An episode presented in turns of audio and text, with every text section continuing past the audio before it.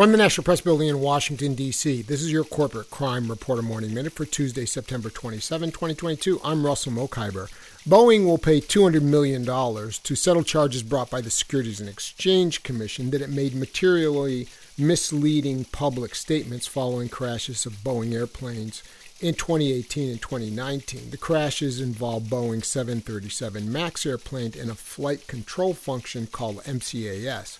After the first crash, Boeing and its CEO, Dennis Muilenburg, knew that MCAS posed an ongoing airplane safety issue, but nevertheless assured the public that the plane was as safe as any airplane that has ever flown in the skies. Later, following the second crash, Boeing and Muilenburg assured the public that there were no slips or gaps in the certification process with respect to MCAS, despite being aware of contrary information. For the Corporate Crime Reporter, I'm Russell Mokhiber.